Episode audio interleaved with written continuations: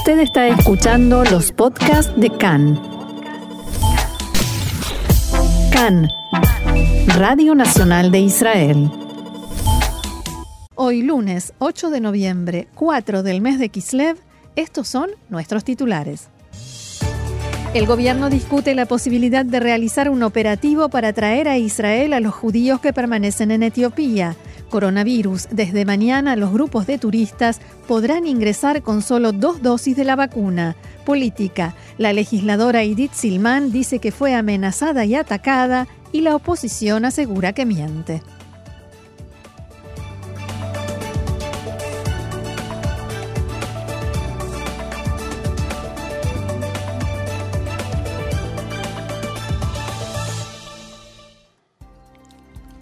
Vamos entonces al desarrollo de la información. Que comienza Roxana después de mucho tiempo con información sobre coronavirus de alguna manera. Y de manera positiva. Y de manera positiva, eso es lo bueno porque la eh, siguiente noticia informa que eh, el gabinete de Corona aprobó anoche un nuevo esquema que brindará más facilidades para los grupos de turistas que quieren venir a Israel.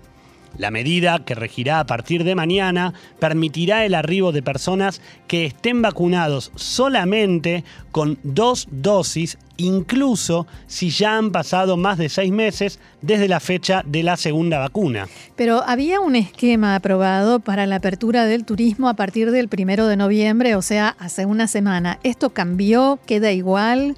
Esto en realidad no lo cambia, sino que de alguna manera lo complementa. ¿Por qué? Básicamente porque esta nueva medida sirve por el momento, como siempre decimos, por el momento, para grupos. Y estamos hablando de grupos conformados de turismo, no de grupo familiar, madre, padre, dos hijos, sino de grupos de los que suelen venir en eh, viajes ya prearmados a visitar Israel. O sea, que quienes vienen solos siguen teniendo los mismos requisitos que eran tercera dosis o segunda dentro de los seis meses de aplicada. Las condiciones del nuevo esquema, insistimos, para grupos son las siguientes principal, el grupo debe obtener un permiso del Ministerio de Turismo antes de ingresar a Israel que lo determine como grupo conformado. Todos los miembros del grupo deberán vacunarse con vacunas, valga la redundancia, aprobadas por la Organización Mundial de la Salud. Y estemos atentos a este punto porque entonces aquellas personas que están vacunadas con eh, la vacuna rusa, con la Sputnik, por ejemplo, no estarían adentro de esta posibilidad. recordás, Roxana, que se había informado que a partir del 15 de noviembre se iba a poder permitir el ingreso a quienes eh, estuvieran inoculados con la Sputnik. Pero perdón, esto sigue rigiendo para quienes vienen solos. Insistimos, hablamos de los grupos. Mm. Los miembros del grupo deben llegar únicamente de países verdes y amarillos según la clasificación que va cambiando por parte del Ministerio de Salud respecto de los diferentes países del mundo. Por otra parte, el grupo funcionará como una cápsula cerrada y puede acomodar entre 5 y 40 personas. Es decir, lo que decíamos recién, familia tipo, cuatro, cuatro integrantes, no. no son grupos. Insistimos, son grupos prearmados de viaje. Una vez ingresados a Israel, en la primera semana de su estadía, deberán realizar pruebas de PCR cada 72 horas o pruebas de antígenos cada 24 y los resultados, por supuesto, deben ser negativos. El responsable del grupo deberá informar y perdón, que hago un paréntesis, deberán ser negativos no porque en caso de positivos deban abandonar el país, sino porque se rompe esa cápsula y entonces todo el grupo que continúa en el país debería o entrar en aislamiento o entrar en una serie de medidas eh, para chequearse todos los días. Y no contagiar a nadie. Exactamente. El responsable del grupo, porque cada uno de los grupos tendrá un responsable, va a tener que informar los resultados de estas pruebas periódicamente al Ministerio de Salud. Y también será el responsable de llevar un registro de la, digamos, conducta del grupo, es decir, saber con quiénes se, tuvo contactos, en qué lugares y en qué horarios se visitó, se hizo cada uno de los eh, paseos, y también deberá entregarlo al Ministerio de Salud solamente en caso de que se encuentre algún paciente adentro del grupo. Esta mañana habló con Khan el ministro de Turismo. ¿Qué dijo al respecto de todo esto? Exactamente, estamos hablando, como ustedes saben, de Yoel Rasbosov, Que conversó con Khan Rejetbet y anunció que si todo funciona correctamente, incluso con estas medidas que arrancan a partir de mañana y con la segunda fase eh, para el turismo en general que se abordará a partir del 21 de noviembre, entonces se está proyectando la posibilidad de eliminar más restricciones a partir del mes de diciembre aunque por supuesto no sabemos la fecha exacta, es a partir del mes de diciembre. Según Rasbosov, la infraestructura turística de Israel está lista para recibir alrededor de 400.000 turistas al mes, por lo que insiste él desde su cartera, que en definitiva es lo que también tiene que cuidar, quiere que avanzar con la apertura del turismo, que como todos sabemos, Roxana, es la industria más, eh, perjudicada y más sufrida durante todo este casi dos años de coronavirus en el mundo. Así es, y seguimos hablando de coronavirus. Como informábamos ayer, el primer ministro Naftali Bennett anunció que Israel evalúa la posibilidad de adquirir el medicamento desarrollado por la compañía Pfizer. He solicitado al sistema sanitario en nuestro país que estudien en profundidad el tema del nuevo medicamento y verificar la posibilidad de adquirirlo para el Estado de Israel. Roxana, recordemos que eh, en la farmacéutica aseguran que esta píldora, denominada Paxlovid, eh, o Paxlovid en realidad, perdón la acentuación, logró bajar el 89% del riesgo de hospitalización en estado grave y muerte entre los pacientes adultos con COVID-19 pertenecientes a grupos de alto riesgo. Los resultados del ensayo clínico intermedio son tan positivos que el laboratorio estadounidense anunció que dejará de reclutar nuevas personas para el estudio. Y Pfizer no publicó por el momento los datos completos de este ensayo ni envió a la FDA, la Administración de Drogas y Alimentos, el pedido para obtener la autorización de uso de emergencia, aunque sí anunció que lo hará lo antes posible. Khan pudo saber que profesionales del Departamento de Farmacología del Ministerio de Salud ya se pusieron en contacto con Pfizer para recibir información sobre este nuevo medicamento, los ensayos realizados y todos los detalles.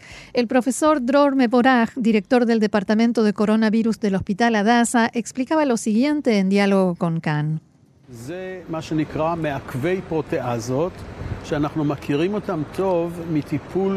Se trata de un inhibidor de proteasa, que es una enzima que nosotros conocemos bien del tratamiento del SIDA. Lo que hace es no permitir que el virus se multiplique. Por ello, es importante suministrarla en los primeros cinco días de la enfermedad. Habitualmente, el Departamento de Farmacología evalúa los nuevos medicamentos y recomienda al director del ministerio si comprarlos o no. Esto sucederá también en este caso, pero en un proceso mucho más rápido. Si los profesionales israelíes finalmente recomiendan adquirir el medicamento, Israel entrará en la lista de espera en la que ya hay 90 países que aguardan poder comprarla para sus ciudadanos.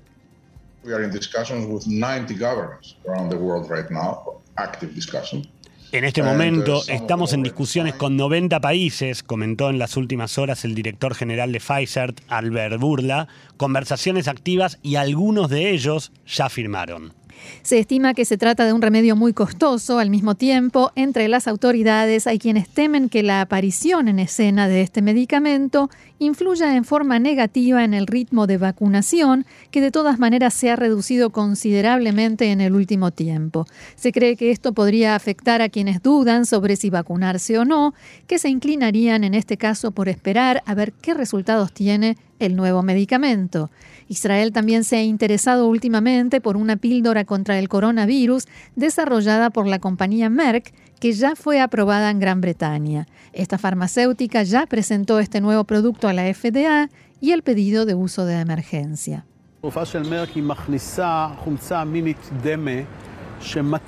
El medicamento de Merck introduce aminoácidos ficticios que supuestamente engaña al virus que se replica en forma incorrecta.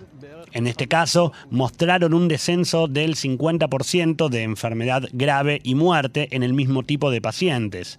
También es un porcentaje positivo, pero no cabe duda de que el 89% es mucho más convincente.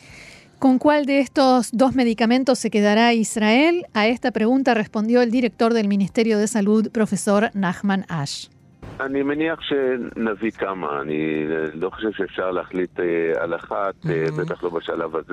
Estimo que traeremos varios. No creo que se pueda elegir uno solo. Por supuesto que no en esta etapa. Creo que a medida que vayan surgiendo medicamentos como este, compraremos de todos los tipos en la medida en que sean altamente efectivos. Los expertos consideran que la aprobación de estos medicamentos es un paso significativo hacia el control y tratamiento de esta pandemia. De todas maneras, hay que tener en cuenta que, a diferencia de las vacunas, estos medicamentos no son preventivos y se suministran después del contagio. Además, son muy caros y se habla de cientos de dólares por paciente. Por lo tanto, la vacunación sigue siendo fundamental. Ahora, Roxana, la pregunta es si a pesar del optimismo, quedan puntos sin resolver, por supuesto que quedan puntos sin resolver. ¿Realmente puede este medicamento ser un punto de inflexión en la lucha mundial contra la pandemia? Ya hay quienes dicen, expertos que dicen que la expectativa es demasiado alta, que se está generando algo que después no se va a poder cumplir. Pero de todos modos, esos puntos oscuros a los que te referías, puedo mencionarte algunos. En primer lugar, el medicamento es efectivo únicamente, como decíamos, en los primeros días de cinco días de síntomas de la enfermedad. O sea, cuando cuando los síntomas son leves, tos, resfrío y todavía no se siente algo realmente grave. ¿Cuál es la población que va a necesitar este remedio? Las personas que no se vacunaron. En su mayoría las personas que no se vacunaron son las que hoy en día están sufriendo la enfermedad y en estado grave. O sea, un 95% no vamos a necesitar este remedio quienes nos, nos, vacunamos. Quienes necesitarán el medicamento son mayoritariamente las personas que dicen que no quieren, y digo esto entre comillas, meterse productos extraños en el cuerpo. Por tanto, cabe suponer que no van a ir a un hospital cuando sientan un leve resfrío o un poco de tos, sobre todo en esta etapa, cuando todavía están en, e, esa negación. Y lo, lo más probable es que acepten tomar algún medicamento cuando ya estén en una etapa más grave y entonces este remedio de Pfizer ya no les servirá. Por otro lado, otra cuestión es que el medicamento fue probado, ensayado únicamente en personas pertenecientes al grupo de alto riesgo y eso reduce considerablemente la cantidad de personas que van a poder recibir el remedio.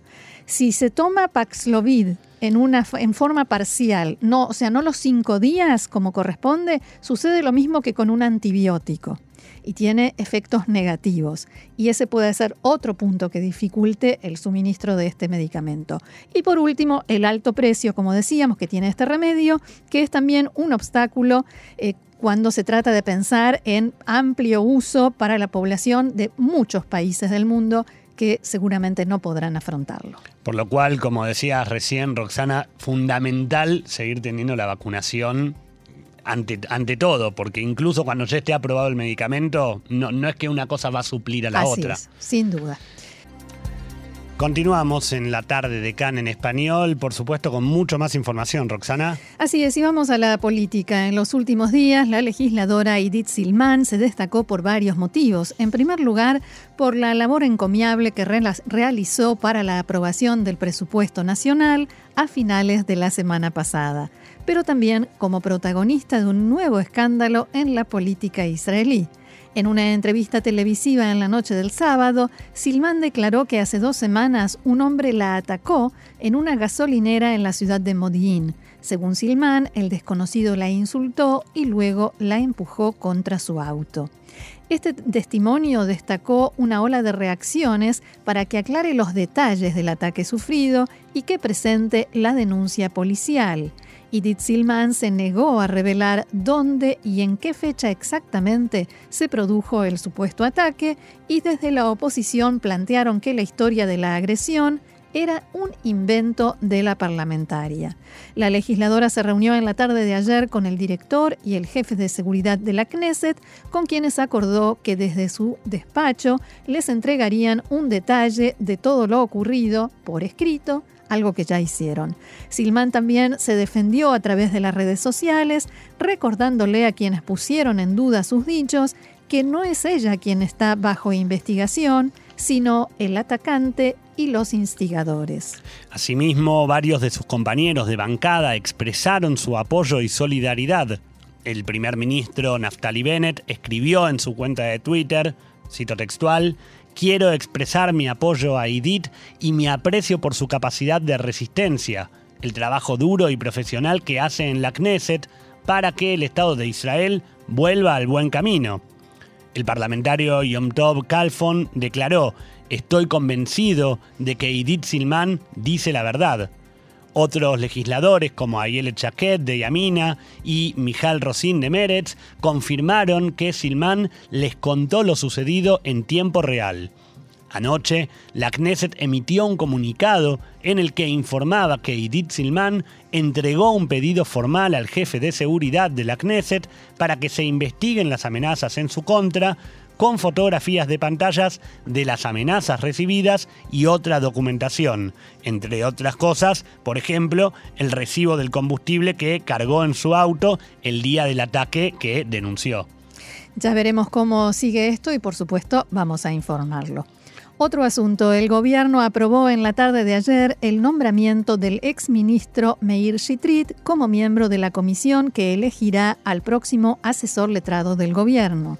Merav Mijaeli, Omer Barlev y Nachman Shai de Abodá, como así también Nitzan Orovitz y Tamar Zandberg de Meretz y Merav Cohen de Yeshatid, votaron en contra de la designación de Shitrit. Esto se debe a que en el pasado hubo quejas acerca de supuesto acoso sexual contra una empleada. Según informes de la prensa local, en el año 2012, Shitrit firmó un acuerdo secreto que una empleada de, que trabajaba en su casa y fue despedida. Shitrit le pagó 270.000 shekels a cambio de que se comprometiera a renunciar a cualquier denuncia en su contra en el futuro. Una investigación periodística en esos días indicó que la empleada lo había amenazado con presentar una denuncia por acoso sexual en su contra. Shitrit desmintió el reporte y la investigación policial no prosperó debido a que la empleada no colaboró con la policía. En el año 2014, el asesor letrado del gobierno cerró la causa. La ministra Merav Mijaeli sostuvo que en esta comisión debe haber personas de conducta intachable. Por su parte, la ministra Orna Barbibay se retiró de la reunión y se, abstuvo en la votación.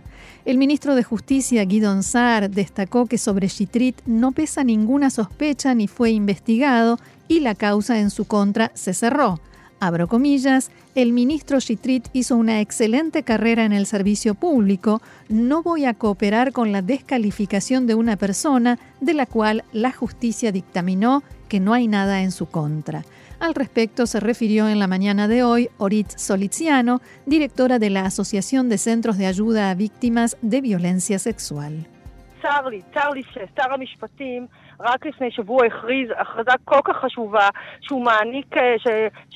Me da mucha pena, mucha pena que el ministro de Justicia hace apenas una semana hizo una declaración tan importante que amplía la ayuda y el asesoramiento legal a víctimas de violencia sexual y permite que reciban compensación del Estado sin que dependa del delincuente. ¿Cómo es posible, por un lado, que hace un trabajo excelente en este tema y al mismo tiempo vuelve a normalizar ciertas situaciones? Soliziano dijo que como sociedad hay causas que sabemos que no llegan a la justicia penal.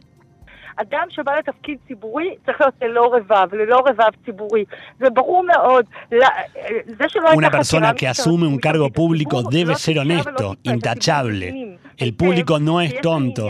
El hecho de que no hubiera investigación policial.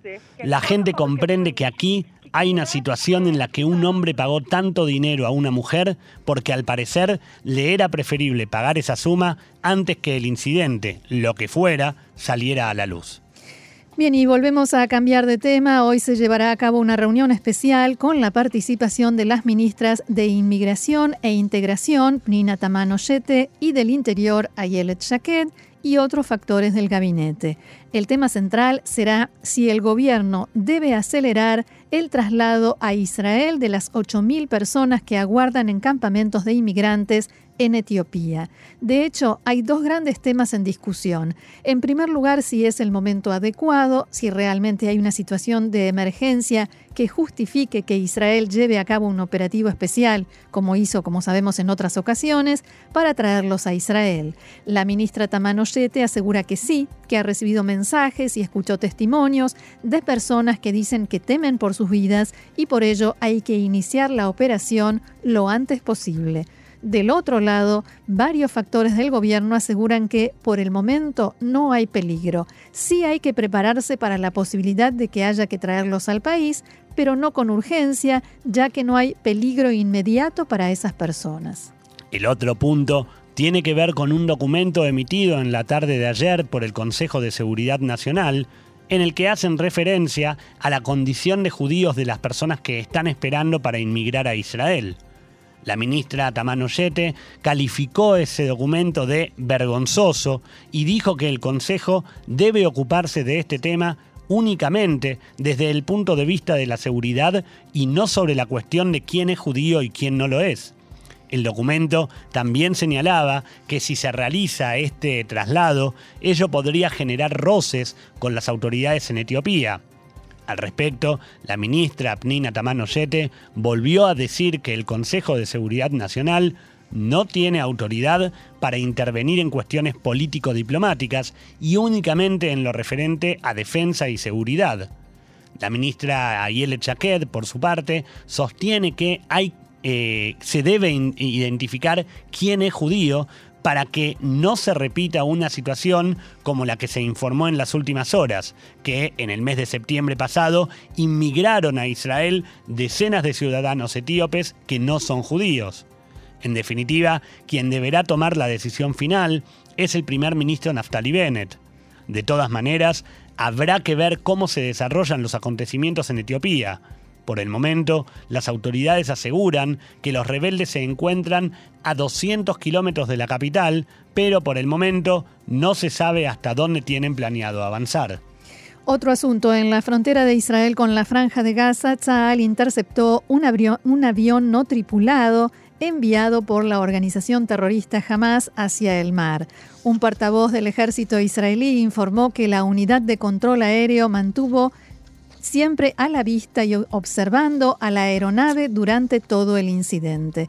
El dron no entró en territorio israelí, fue detectado e interceptado sobre el mar frente a la costa de la franja de Gaza.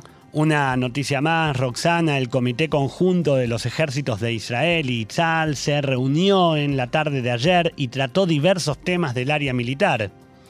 Se trata de un mecanismo establecido en el acuerdo de paz entre Israel y Egipto de 1979 que Israel apruebe los refuerzos que el Cairo desee desplegar en el Sinaí a través de un comité conjunto formado de oficiales de alto rango de Tzal y del ejército egipcio. Eh, perdón, mi eh, fe de ratas en, en, mi lectura era el comité conjunto de los ejércitos de Israel y de Egipto. Que en realidad el error es mío. perdón, no, es, del equipo, Roxana.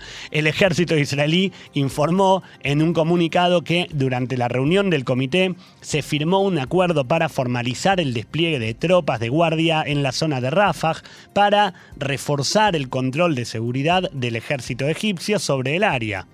En el comunicado también se aclara que la decisión fue aprobada previamente por el gobierno. Por el momento, no se dio a conocer el número exacto de tropas egipcias adicionales que se desplegarán en el área de Rafah, que limita con Israel y con la franja de Gaza. En realidad Egipto tiene ahí un serio problema con grupos terroristas que atacan constantemente a soldados, incluso ha hecho una especie de limpieza ¿no? de civiles en esa zona, gente que ha tenido que mudarse de su casa como cuando se construye una autopista y, el gobierno te da alguna posibilidad de una vivienda alternativa. Exacto. Porque hay muchos problemas con lo que resta de lo que se llama Wilayat Sina, que es la filial local de ISIS del Estado Islámico, algunos, mm, eh, digamos, eh, algunos grupos también de Hamas o relacionados con Hamas y terrorismo local. Con lo cual, esto, este acuerdo entre los ejércitos de Egipto e Israel es algo muy beneficioso eh, para ambos, no solamente para Egipto, y que se basa en este acuerdo de paz. Una última noticia, Estados Unidos anunció que a partir de hoy abrirá sus fronteras a visitantes de decenas de países para ciudadanos que hayan sido vacunados contra el coronavirus con al menos dos dosis. De esta manera se levanta la prohibición de entrada que había sido impuesta por el expresidente Donald Trump. Bajo las nuevas reglas también será posible ingresar desde países pertenecientes a la Unión Europea y también en un vuelo con conexión desde Europa y hacia Estados Unidos. Los turistas deberán presentar antes del vuelo una prueba de que han sido vacunados y un resultado negativo de la prueba de coronavirus en inglés y cumpliendo este requisito no necesitarán aislamiento.